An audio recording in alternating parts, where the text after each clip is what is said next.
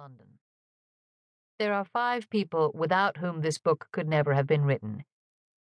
The first, of course, is Orson Welles, who, day after day, month after month, patiently subjected himself to my barrage of questions, and also arranged for me to meet and interview some of the most important people in his life.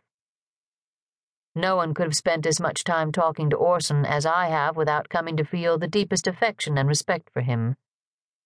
I can only hope that this book does some small justice to a very great man, whose laughter and friendship I cherish and whose joy in living has been a lesson to me.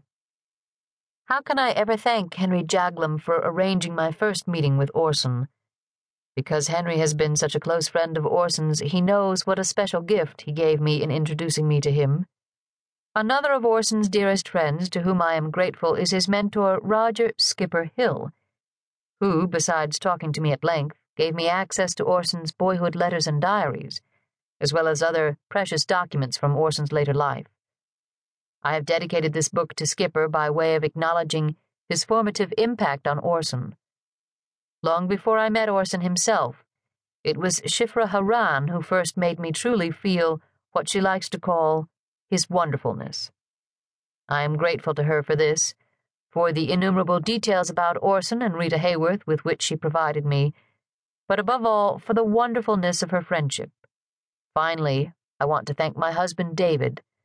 I think he knows how much I depend on him and how much I love him. Orson Welles I've just walked across Lake Michigan, I suppose, Orson Welles says to me when I report that I've just finished writing about him at the age of three. Early on in our conversations, he tells me to stop calling him Mr. Welles. Everybody calls me Orson, he says. On the phone, people who've never met me say, Hello, Orson, and I don't even know what they look like. To talk about his life, there are lunches and dinners at Orson's Los Angeles hangout, Ma Maison. Meet me at nine at The Saloon, Orson says when he calls me by which I learn he means his regular table for four behind a latticework screen at the only restaurant in town with an unlisted telephone number. At dinner, we are joined by his regular evening companion, a two year old black toy poodle named Kiki, who, seated on a chair at his left, growls and snaps her tiny teeth at anyone who gets too close to her gargantuan master. Kiki's terrible, Orson laughs. She finally gets to know somebody who comes to see me on business all the time and gives him little kisses and all that. But when he gets up to walk out, she runs and bites him on the ankle. In New York, where he is stopping over on his way back from the Cannes Film Festival, when Orson receives me in his suite at the Hotel Carlyle, there is Kiki cradled in his massive arms, which issue from a voluminous red, orange, and yellow striped burnous that grazes the thick rug as he walks on stockinged feet. Don't bite the biographer, I say, drawing back slightly. No, says Orson, chuckling and shaking his head. That would not be a good idea.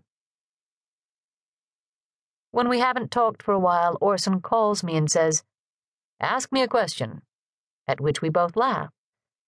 About a career so illustrious, just where does one begin? Says Orson, I only remember the pieces I tell you about. I don't remember the things I don't tell you. I know people who have a much better recollection of their childhood than I do. They remember very well when they were a year and a half and two years old. I've only one or two dim daguerreotypes that come to mind. He is wistfully aware that, even to him, his long life is available only in partial views. When he sends me to Illinois to meet the man he calls his oldest and best friend, his childhood mentor and former headmaster of the fabled Todd School for Boys, 88 year old Roger Skipper Hill, Orson says, His memory is very good. As far as I know, it's very accurate, except I've found, talking to him as one does, I remember one thing, which he's forgotten, and he remembers another, which I've forgotten, so it sort of patches things up. Although Orson likes to tell me that mine is a vile profession, biography, as he pronounces it, he is often eager to try to retrieve those fragments of the past he can. While his biography is being written, as he grows from three to thirty to sixty, sometimes